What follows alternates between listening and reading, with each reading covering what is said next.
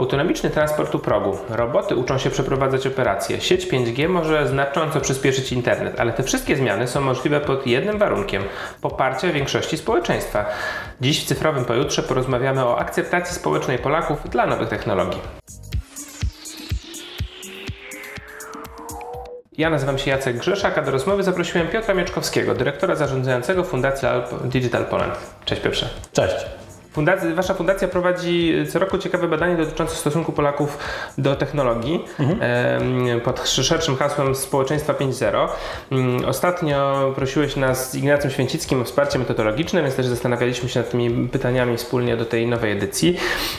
Jak rozumiem, ta edycja będzie, wyniki będą we wrześniu, tak? Tak, poznamy je przy okazji festiwalu cyfryzacji, który teraz z kolei nazywa się Digital Festival z racji współpracy międzynarodowej z innymi krajami. Więc tak, to na, ten, na tegoroczne wyniki musimy poczekać, ale ciekawe jest to przez to, że to jest badanie powtarzalne, że już mhm. można po, po, porównywać poprzednie lata i możemy się odnosić do zeszłych lat. A mm, zaprosiłem Cię dlatego, że w, bardzo mnie zainteresował tweet, który ostatnio wrzuciłeś, dotyczący egzaminu państwowego na maszynistę, gdzie zwróciłeś uwagę na to, że mm, rząd wprowadza nowe regulacje dotyczące egzaminu do zawodu, który być może zniknie za kilka lat mhm. w związku z automatyzacją transportu. To może na początku chciałem zapytać, co Cię tak y, zdziwiło, oburzyło w tej, w tej decyzji e, związanej z, z, właśnie z koleją. Wiesz, to dla mnie to jest taki, e, taka refleksja, że e, rządy stają się, starają się regulować e, coś, co właśnie za chwilę może zniknąć, czyli nie podważam decyzji o słuszności rozdzielenia szkoleń od egzaminu, bo to jest pewnie słuszny kierunek. Zresztą rząd w uzasadnieniu wskazuje, że jest to jeden z nielicznych już przypadków, gdzie szkolenia były połączone z egzaminem. Natomiast ciekawe jest to, że właśnie teraz dzieje się to w tym momencie, kiedy no już na horyzoncie, też mówimy o horyzoncie 2.30, również w kontekście CPK, no, mamy taką raczej wizję, wszyscy o tym rozmawiamy, autonomicznego e, transportu. Od e, samochodowego przez szynowy i w mojej ocenie raczej e, nacisk powinien być właśnie kładzony na autonomiczny transport. Mamy PESę, w którą e, inwestujemy też nasze środki. I myślę, że tutaj powinniśmy się koncentrować, bo faktycznie e, ci maszyniści za jakiś czas mogą zniknąć. Co więcej, wiemy już, e, że w wielu miastach e, na świecie, też w państwach, no taki transport y, autonomiczny metro, chociażby właśnie w Budapeszcie, jedna linia przynajmniej, w Dubaju, ale też w wielu miejscach już istnieje. Tak naprawdę warszawskie metro również jest gotowe i, i ten człowiek tak naprawdę bardziej jeździ po to, żeby tylko reagować w jakichś takich e, e, newralgicznych czy dziwnych sytuacjach, prawda? Y, z tego co patrzyłem, wy nie badaliście stosunku Polaków do autonomicznej kolei, to nie było tematem, ale był, był wątek autonomicznych autobusów, z tego co pamiętam, jak tak, to wychodziło. Tak, znaczy, znaczy to, to jest ciekawe, że y, w ogóle podsumowując całe badanie, to profesor Czapiński dwukrotnie był proszony i w 19 i w 20 roku o komentarz, ale też pro, pro, prosiliśmy profesorów, różnych doktorów, żeby skomentowali wyniki. No to właściwie to można podsumować tak, że jak coś jest sprawdzone, znane na co dzień, to Polacy masowo akceptują. Na przykład y, płatności e, bezstykowe czy w smartfonie. No, my jesteśmy świetnym poligonem, zresztą tutaj y, globalne korporacje jako jedne z pierwszych wprowadziły te płatności bezstykowe. Co się super przyjęło również w czasie pandemii było strzałem w dziesiątkę. Tak jak e-recepta była tuż wprowadzenia przed pandemią, nas uratowała pewnie w wielu sytuacjach. I jak spojrzymy na odpowiedzi e, właśnie Polaków, bo to jest badanie telefoniczne, więc też, też nam zależy w fundacji, żeby to było bardzo rzetelne, bo internetowe już wyklucza z definicji około 8-5% tych bez internetu albo mm, e, no, czy to wykluczonych cyfrowo, czy z innych powodów. Mm, no i się okazuje, że właśnie e, tam, gdzie już coś istnieje, jest to sprawdzone, to jest powszechna akceptowalność. Natomiast są dwa warunki, mm, są dwa wyjątki, gdzie Polacy tego nie akceptują. Albo to jest coś bardzo nowego, i słyszymy jakieś informacje właśnie o wypadkach albo jest to niesprawdzona jakaś informacja typu właśnie samochód autonomiczny, to też pewnie będziemy mogli porozmawiać, jak wiadomości się e, roznoszą. Właśnie jeden wypadek powoduje wielkie wzmożenie, a kiedy giną codziennie tysiące osób, to nikt nad tym jakoś nie, nie dywaguje. Natomiast drugi wątek jest też taki, że mamy sporo fake newsów. Mm, my jako fundacja w ogóle też prowadzimy działalność edukacyjną, współpracujemy wiem, z demagogiem na przykład, ale z różnymi instytucjami, również z rządowymi i z operatorami. Mm, czy to telekomunikacyjnymi, czy, czy podmiotami e, z sektora bankowego, edukując społeczeństwo, jak korzystać z płatności bezgotówkowych, czym są sieci 5G, bo widzimy, że jest cała masa fake newsów i to jest w ogóle powód, e, który też widzimy w badaniach, dla których warto edukować, bo coraz łatwiej e, dezinformować przez kanały cyfrowe. To jest główny, główny oręż dezinformacyjny. Mm, I ta akceptacja dla pewnych rzeczy no, może nie być taka, jaką byśmy chcieli, bo Zacznę może jeszcze od tego, że e, ta nazwa społeczeństwo 5.0 jest nieprzypadkowa, bo mm, spotykamy się na konferencjach, w, prasie, w internecie informacje biznes 4.0, biznes 2.0 i tak. To jest bardzo przemyślane, to społeczeństwo 5.0. To jest koncepcja mało w ogóle w Polsce znana, to jest koncepcja e, japońska. My żyjemy oczywiście w Europie, bliżej nam do Niemiec, przemysłu 4.0, wszyscy odmawiamy to przez jeden przypadek i przez różne przypadki i de facto mm, no, jest to naturalne. Natomiast społeczeństwo 5.0 to jest koncepcja społeczeństwa, gdzie technologia szeroko rozumiana, bo u nas też cyfryzacja, digital to najczęściej kojarzyła się z Ministerstwem Cyfryzacji, profil zaufany, jakieś takie podstawy. Ale technologia jako digital to jest szeroka, od dronów, autonomicznych właśnie pojazdów, fotowoltaika i tak dalej, tak dalej. Szeroko rozumiana cyfryzacja, która się przenika przecież. Nie da się, nie da się zrobić OZE bez y, ucyfrowienia sieci y, energetycznej i, i internetu rzeczy. I wracając, ta technologia jest kluczowa do rozwiązania poważnych, palących problemów, typu przykład w Japonii, a też w Polsce mamy wiele właśnie podobnych rzeczy, wyludniający się kraj, yy, starzenie się społeczeństwa itd., tak itd. Tak Japończycy mówią, to musimy przekonać społeczeństwo do zaakceptowania e, automatyzacji pracy, bycia z, z, robotem, ale pod różną postacią, bo nam się kojarzy jako taki robot prawda, fizyczny, to może być w, e, oprogramowanie w smartfonie czy gdzieś indziej, do życia z nami na co dzień, którzy, które będą nam pomagać. Przykładowo nie mamy dostępu e, do transportu e, z uwagi na, na brak kierowców lub za wysokie pensje, to różnie można prawda, tłumaczyć, no to może postawmy na transport autonomiczny, który przejeżdża przez tą miejscowość, sterowany na bazie sieci 5G, ale sterowany tak naprawdę przez komputer, który jest tym tym. I dlatego kluczowe jest badanie nastawienia Polaków i społeczeństwa w ogóle do tego,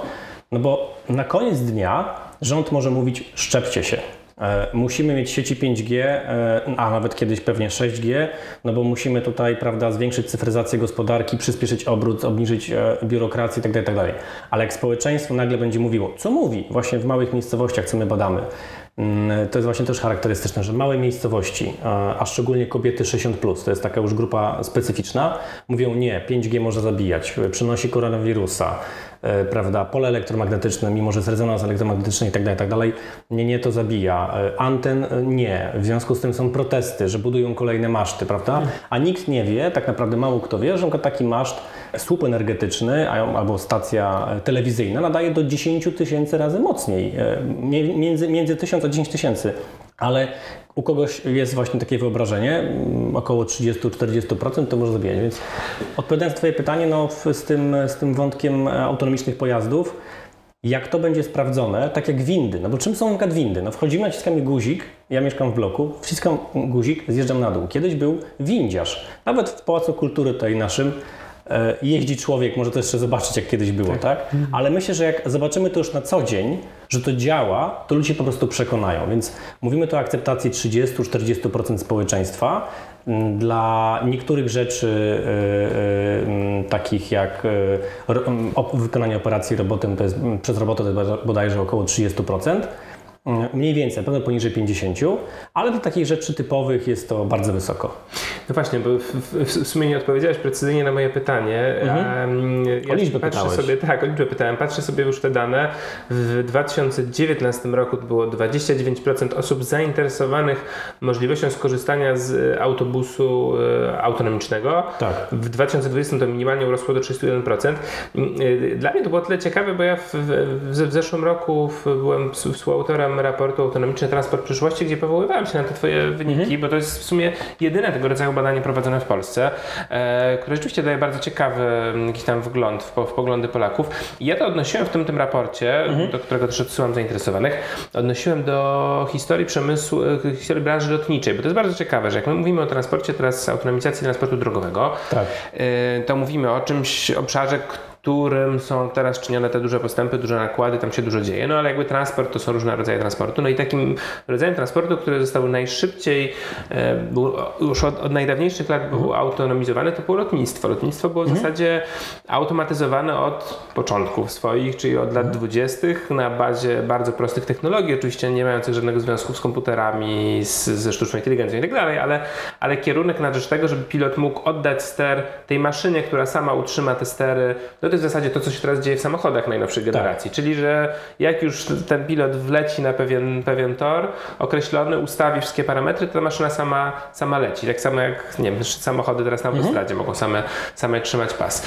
No i że jakby ta technologia jest od 100 lat, potem ona była znacząco rozwijana, potem w to wszystko wchodziły komputery, bardzo nowoczesne technologie, bo też trzeba pamiętać, że samo, samoloty są najbezpieczniejszym środkiem transportu, tak. bo mają masę różnych systemów zapasowych, wspomagania pilota, pilotów zapasowych. bardzo dużo rzeczy wymyślonych na przestrzeni tych 100 lat. Mhm. E, po każdym wypadku lotniczym było jakieś ulepszenia, można w skrócie mhm. powiedzieć. No ale i tak dochodzimy do momentu 2021 rok, w którym we wszystkich samolotach są piloci, mimo że no, eksperci z branży mówią, można by już ich bardzo dawno zastąpić przez automaty. Co więcej, jest tak, że mamy przykłady już wypadków lotniczych z ostatnich kilkunastu lat, w których problemem było to, że piloci nie potrafili pilotować maszyny. To znaczy w sytuacji, w której właśnie maszyna miała jakiś problem, usterkę, albo pilot przyjmował ster, okazywało się, że on już od ładnych kilku lotów nic nie pilotował tym samolotem, bo kierował nim autopilot. No i mnie to bardzo zastanowiło, wiesz, bo to jest ciekawe, jak myślimy o tych wszystkich barierach takich, tych, takich technologicznych, jak chodzi o te samochody, ale mamy na końcu barierę społeczną. Mamy barierę tego, że mhm. no, mamy powiedzenie w polskim języku, w różnych językach, czy leci z nami pilot tak, do dzisiaj. Tak, tak. No, lecenie samolotem autonomicznym wydaje się jakimś takim jednym z najbardziej po prostu przerażających pomysłów dla wielu ludzi. No, są badania na świecie, które tam mówią o tym, jak właśnie ile ludzie byliby w stanie przepłacić za to, żeby mieć tego pilota. Mhm. No ale mówię, no, mamy nadkulturę masową, no, mamy te lęki, że ten pilot gdzieś tam straci stery i ten. I teraz ja się zastanawiam, czy to nie jest tak, czy, czy, czy to lotnictwo jest takie specyficzne, czy to się też nie odnosi do innych rodzajów transportu. Znaczy można sobie wyobrazić faktycznie pociąg, który będzie bardzo miał zaawansowany, jeszcze bardziej zaawansowane niż teraz systemy, no ale nie będzie żadnej akceptacji społecznej, żeby nie wysadzić tego maszynistę i ten maszynista będzie musiał być, będzie musiał być ładnym mundurze, elegancko mundurowany, żeby dawać takie poczucie stabilności. Nie wiem, co tym to jest I to jest właśnie ciekawy kierunek, który, który teraz powiedziałeś, że już ileś e, środków transportu, w szczególności lotnictwo, można całkowicie zautomatyzować. Zresztą e, mój kolega ma tatę pilota i rok temu miałem z nim, jeszcze przed koronawirusem, miałem z nim taką dyskusję mm, przy okazji jego podróży po świecie i mi opowiedział, że on właściwie się całkowicie nudzi. Tak? To jest wszystko na autopilocie. E, on teoretycznie ma stery przy lądowaniu i sta starcie, natomiast spokojnie mogłaby to robić maszyna. I, e, I też mi to powiedział właśnie, co mnie wtedy zdziwiło, że e, oczywiście ludzie słyszą o jakimś pojedynczym przypadku, e, czy na skrajny przypadek Boeinga, gdzie był algorytm, prawda, tak skonstruowany, żeby podbijać e, e odpowiednio samolot, to mogło spowodować e, wypadek i uziemniło te samoloty na, na pewien okres. Natomiast faktem jest, że już jesteśmy gotowi technologicznie. Teraz jedyna bariera jest psychologiczna. Dlatego właśnie kluczowe jest badanie e, społeczeństwa i edukowanie go, w kontekście przełamania tych barier to jest jedna rzecz, a druga to się może skończyć z tym, jak się okaże, że społeczeństwo nie akceptuje pewnych rzeczy. Właśnie z tego powodu, że do windy wejdę, bo jest mała odległość, mimo że jak z dziesiątego piętra bym przecież spadł, to bym prawdopodobnie zginął. E, na, no, w, du w, dużym procencie, bo pewnie jakieś pojedyncze przypadki by, by się uchowały.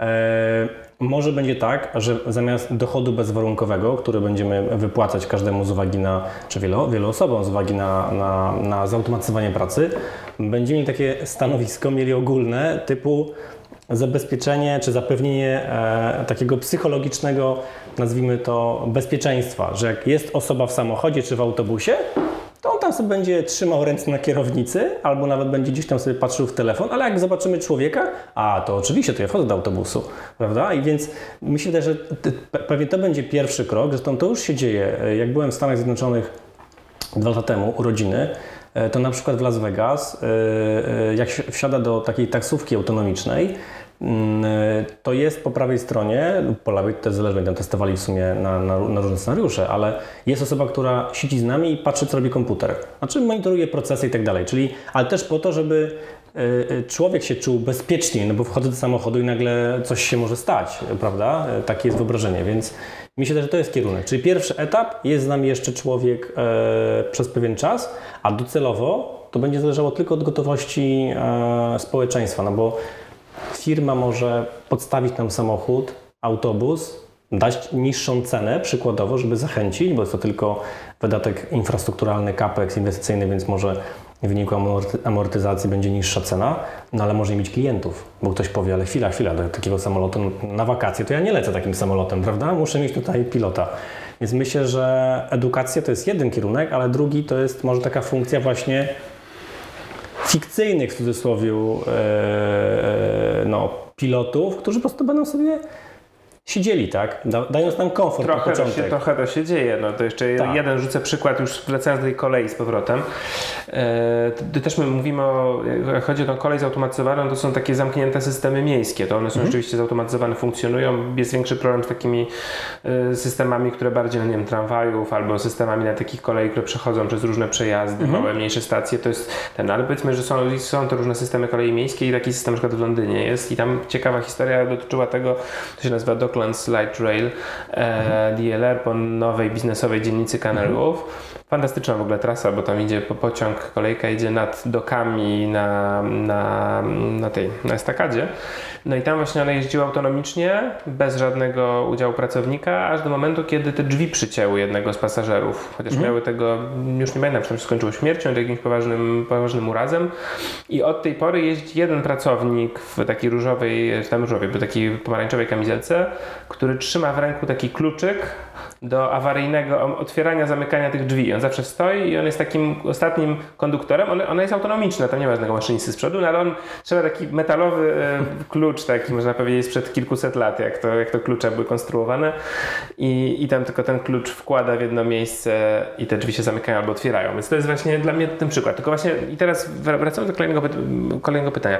Mówiłeś Piotrze o tym, dużo o tej edukacji, o tym, że zmienia to nastawienie do technologii z biegiem czasu, ale ja się zastanawiam na przykładzie właśnie chociażby tego lotnictwa, czy to nie jest tak, że, y, no, że to nastawienie w pewien sposób y, y, jest stałe w odniesieniu do takich sytuacji, gdzie potrzebujemy mieć taki kontakt z człowiekiem, e, który nam da jakiś komfort i bezpieczeństwo. I że to nie jest kwestia mm, jakiegoś przyzwyczajenia się właśnie jak przy tym lotnictwie, że przyzwyczajenia się do sytuacji latania bez pilota, tylko że są obszary, które bardzo chętnie zautomatyzujemy i się uprościmy, bo nam też upraszczają jakieś takie proste, proste czynności, a są takie obszary, w których y, dla nas jest bardzo ważne takie, taki kontakt z drugim człowiekiem. Nie wiem, czy się z tym zgodzisz.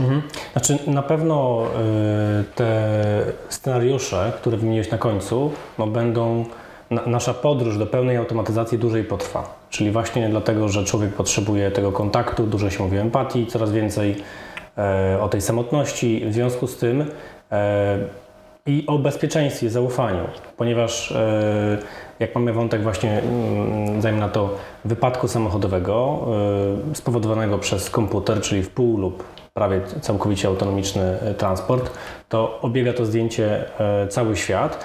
W związku z tym no, ludzie nie czują się bezpiecznie, to jest jedna rzecz. I dlatego właśnie w tych pierwszych środkach transportu mamy, mamy taki scenariusz, że w tych pierwszych próbach zautomatyzowania mamy ciągle człowieka. E, Ale docelowo myślę, że, że będzie tak, że będzie albo taki w figurant, czyli taki właśnie pan, który będzie e, zapewniał ten komfort psychiczny, a z czasem, kiedy wyrośnie już pokolenie, które przywykło do takich scenariuszy, ten pan też zniknie.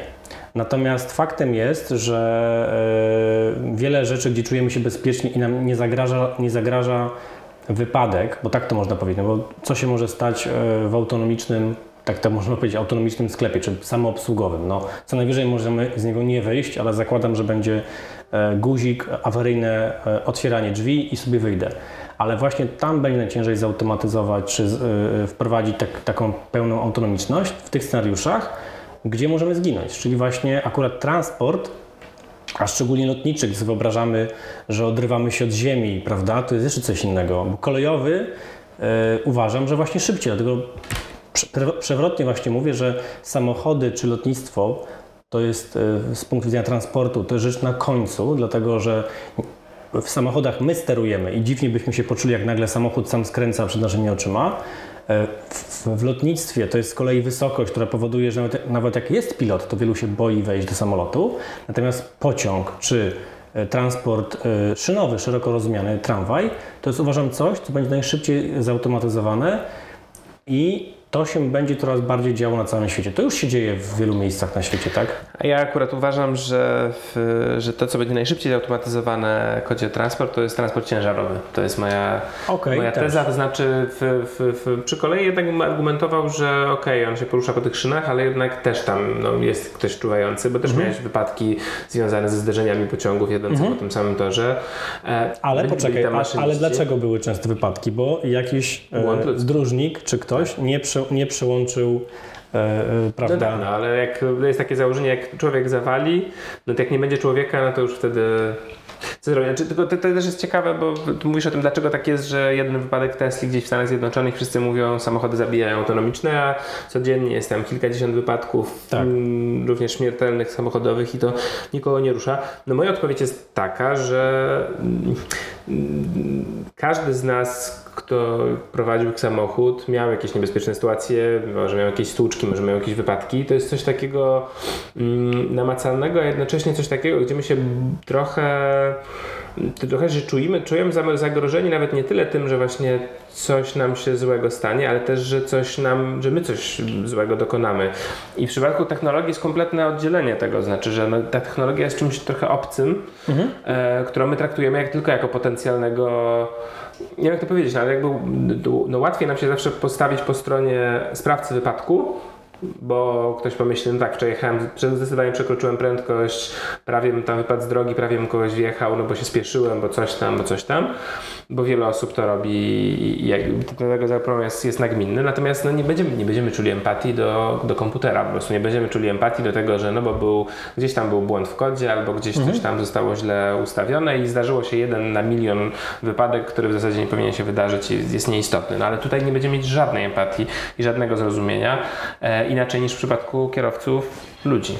No tak, ale jak spojrzę właśnie na biurowce, e, nawet również w Warszawie, 40-piętrowe, gdzie jeżdżą bardzo szybko windy, e, również 4-5 sekund potrafią zjechać e, z tą prędkością naprawdę robiącą wrażenie, tak jak w Burj Khalifa w Dubaju. No jakoś przy, przyzwyczailiśmy do tego, że nikogo tam nie ma. Więc jednak ja będę uważał, że w tym transporcie takim właśnie na metro, czy tramwaje miejskie, mamy szansę to zautomatyzować. To znaczy w mieście, w ogóle transport miejski w dużej mierze, bo on się porusza po pewnych szlakach, e, mm, w dużej mierze da się zautomatyzować, ale oczywiście pewnie przez kolejne 20-30 lat może będzie tak jak w Japonii, tak zwany upychacz, że wjeżdża sobie metro, wszyscy wsiadają, a pan tylko kontroluje, czy ktoś tam, prawda, noga mu się nie potknęła, żeby nacisnąć guzik. Raz, że dopycha te osoby, żeby weszły, ale dwa, że naciska guzik, dlaczego jakby coś się stało. Więc to jest ten kierunek, który będzie, ale tam, gdzie nie ma wypadków e, lub nam nic nie grozi, to uważam, to się będzie działo. Tak czy siak. Z uwagi na brak ludzi, na rosnące koszty, na pewną wygodę, że możemy przyjść nawet w niedzielę czy o trzeciej nad ranem z jakiegoś powodu kupić jakieś produkty. E, No, dla mnie tylko takim dobrym przykładem jest kwestia e, sprzedaży leków przez internet. Że tak naprawdę no, sprzedaż, przez internet to nie jest nic innowacyjnego i nowego. Leków do dzisiaj nie ma. No, pewnie właśnie z różnych powodów, że pewni producenci wolą dystrybuować leki przez lekarza lub jeszcze pewnie z jakichś innych może powodów bezpieczeństwa. Ale są kraje, e, również w Europie, które oferują tak zwane paczkomaty, e, gdzie możemy przyjść po leki, e, e, również antybiotyk, e, przystawiając, e, e, przekazując elektroniczne, e, elektronicznie receptę mm, i odebrać ten antybiotyk. No i teraz znowu, dlaczego tego nie robimy? Bo są albo regulacje, albo pewne przyzwyczajenia. Ale te zmiany w nas zachodzą, tak jak jest z telewizją. Kiedyś każdy oglądał telewizję linea- linea- linearną, młode pokolenie coraz mniej przestawia się na te wszystkie mm, streamingowe platformy. Więc ja myślę, że to jest tylko kwestia czasu. To jest kwestia przyzwyczajeń i oswojenia się. Nie, no to prawda, natomiast y, ja, ja cały czas z, y, ja cały czas stawiam właśnie pytanie, w, w którym momencie, w którym momencie dochodzimy do takiego punktu, gdzie jako społeczeństwo uznajemy, że to nam pasuje, to jest wygodne i może już nie warto iść dalej. Ja tu- tutaj wiem, miałem- miałem takie przemyślenie wcześniej mm, dotyczące Japonii, bo właśnie ostatnio w, w, w, w raporcie Rosiaka słuchałem bardzo ciekawej dyskusji o Chinach, e, która właśnie odnosiła się do tego postępu technologicznego w Azji i tego, że mm, dla takiego szybkiego postępu nowych technologii, o których, o których mówisz, o które badacie, jest ważne występowanie dużej populacji społeczeństwa w wieku produkcyjnym, takim najbardziej chłonnym na technologię, tam już nie pamiętam przedział 20 coś do nie wiem 40 czegoś, tak? E, I że na przykład przykład Japonii to był kraj, który miał potężny rozwój gospodarczy i był liderem nowych technologii w latach 80., jeszcze w latach 90. i w którym utknął w momencie, w którym to społeczeństwo zaczęło się starzeć. I to jest właśnie ten paradoks. Z jednej strony mówisz o tym, że Japończycy szykowali się na to starzenie i Tak. przygotowywali te technologie, ale z drugiej strony, jeśli już masz to społeczeństwo właśnie pań po 60 i panów po 60, to to nie jest raczej społeczeństwo, które będzie chętnie szukało różnych nowinek, tylko takie, które będzie chciało w tym, co zna ze swojego reszty życia, jakoś tam dotrwać do, do śmierci w takim bardziej przewidywalnym i spokojnym świecie. E, I to jest moje pytanie, czy w związku z tym starzeniem się, z jednej strony starzenie się może być katalizatorem tych technologii, żeby tak. różne rzeczy ułatwiać, a z drugiej strony ono jest znaczącym spowalniaczem i to właśnie to jest przykład Chin, które przejęły tą pałeczkę od Japonii przez ostatnie 20 lat, ale też już stają przed tym zagrożeniem, że też już ten, te wyże demograficzne chińskie już wchodzą w wiek powoli emerytalny. Mhm. Mamy teraz te pokolenie polityki jednego dziecka, które mhm. jest w wieku produkcyjnym i że jako poważne zagrożenie dla Chin jest to, że za kilka lat może znacząco zacząć spadać ich chłonność na smartfony, różne nowe technologie, bo po prostu osoby będą już w wieku starszym. Ale to jest, jest to bardzo ciekawy argument, bo y, no, w tych naszych badaniach ewidentnie wychodzi, że właśnie osoby starsze, szczególnie tak jak mówiłem, e, kobiety z mniejszych miejscowości, e, nawet wobec mężczyzn, co ciekawe, jest różnica prawie 10, 7, w zależności od pytania, punktów procentowych różnicy na akceptację. Na kobiety są bardziej czułe na, na, na, temat zdrowia i częściej mówią, że właśnie technologia powoduje jakieś choroby na przykład e, e, ciężkie. W związku z tym, e, no na pewno nie będzie łatwo automatyzować czy wprowadzać nowych technologii w starszym społeczeństwie, ale na koniec dnia jest jeszcze rachunek biznesowy. I jeśli e, spojrzymy na Japonię, to też jest w ogóle dla mnie też świetny kraj, dlatego że zupełnie innego tematu, z punktu widzenia finansów, e, oni luzowanie prawda, ilościowe, quantitative easing i wiele innych rzeczy robią od lat. Dług mają gigantyczny, gigantyczny. E, więc według mnie to jest w ogóle ciekawy kraj do obserwacji, bo oni częściowo wyznaczą nam drogę, jak poradzą sobie z tym bardziej zaawansowane gospodarki, ale młodsze, tak, typu Stany Zjednoczone, bo tak naprawdę dług rośnie wszędzie. I teraz według mnie ta automatyzacja jest potrzebna właśnie po to, żeby jednak e, no, niwelować tą presję na podnoszenie długu e, i zachowanie pewnego poziomu życia. No bo jeśli na przykład jest mniej ludzi, starzeje się społeczeństwo, nie ma kierowców, no to kto zawiezie tą babcię do lekarza? No musimy postawić na telemedycynę. Musimy jednak uczyć tych ludzi, że e, masz smartfona, co więcej są już aplikacje i myślę, że tego będzie coraz więcej wykorzystujące algorytmy, że będziemy sobie przestawiać smartfona z włączoną kamerą i, on będzie nam pokazywał, masz grzybicę skóry, już będzie podpowiadał, bo się nauczy. Tak jak, tak jak są już maszyny w rolnictwie, które jedzie sobie taki ciągnik, nawet nie autonomiczny, jedzie sobie ciągnik z kamerami i skanuje ziemię i patrzy, gdzie są e, jakieś chwasty i automatycznie wyrywa. I musimy to wprowadzić, bo nie zachowamy y, tego poziomu życia. No bo teraz mówię, kto tą babuszkę lub tego dziadzia będzie zawoził do lekarza, albo kto mu przywiezie zakupy. Więc chodzi mi to, że jakby rachunek ekonomiczny, no bo na koniec dnia państwo skąd ma pieniądze? No od nas.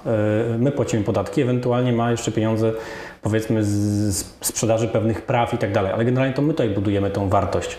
W związku z tym, y, by zachować poziom życia, konieczna jest e, szeroko rozumiana automatyzacja, ale nie w takim skrajnym przypadku robotów, bo to jest skrajny oczywiście przypadek, ale również automatyzacji procesów i cyfryzacji, czyli nie ma już listonosza, tylko listy mamy wysyłane w cudzysłowie mailem na skrzynkę. Nie mamy prawda, e, transportu takiego prostego e, kuriera czy, czy jakiś paczek, ale to będzie jakiś dron, który do nas przyleci. Co więcej, możemy też pamiętać o tym, że technologia sprawia, że możemy zatrudnić ludzi z zagranicy.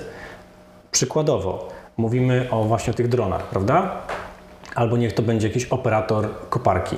Zapomnijmy nawet o jakiejś autonomicznej koparce, e, w, w, która, która kopie ziemię. Pomyślmy o tym, bo to też już się dzieje.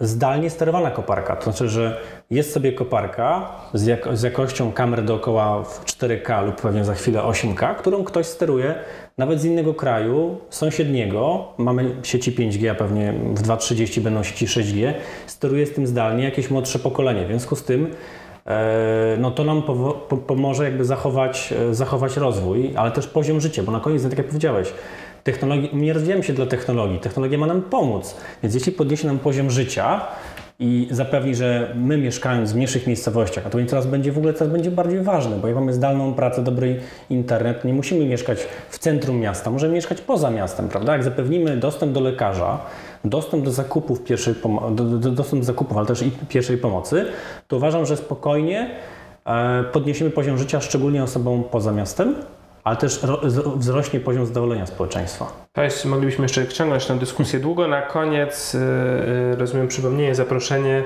yy, na festiwal cyfryzacji. Tak w, tym roku, tak, w tym roku on się zmienił e, o tyle, że pod, podpisaliśmy porozumienie między innymi z Ukrainą, ze Szwecją, e, Szwajcarią. Organizujemy tak zwane European Digital Days z finałem e, w Zurichu 10 listopada podczas którego będziemy dzielić się takimi przemyśleniami na temat uczenia się, bo notabene też jest ciekawe, że wyszło nam, że Zeszłoroczne hasło było Go Digital. E, w tym roku będzie właśnie nie da się wykluczyć, bo już wszyscy byliśmy tej cyfr- wszyscy byliśmy w świecie cyfrowym z powodu zdalnej pracy, zdalnej nauki, wielu różnych rzeczy i wyszło nam, że naprawdę spora część społeczeństwa nie ma tych kompetencji. No i stąd nazwa teraz angielska Digital Festival, dlatego że właśnie no, łączymy się w szerszą taką sieć i już 8 krajów będzie e, edukowało wspólnie na jesieni społeczeństwo. Super, to wtedy mam nadzieję spotkamy się na jesieni, porozmawiamy o nowych wynikach e, i Waszych działaniach. Moim i Państwa gościem był Piotr Mieczkowski z Fundacji Digital Poland. Dzięki. Dzięki.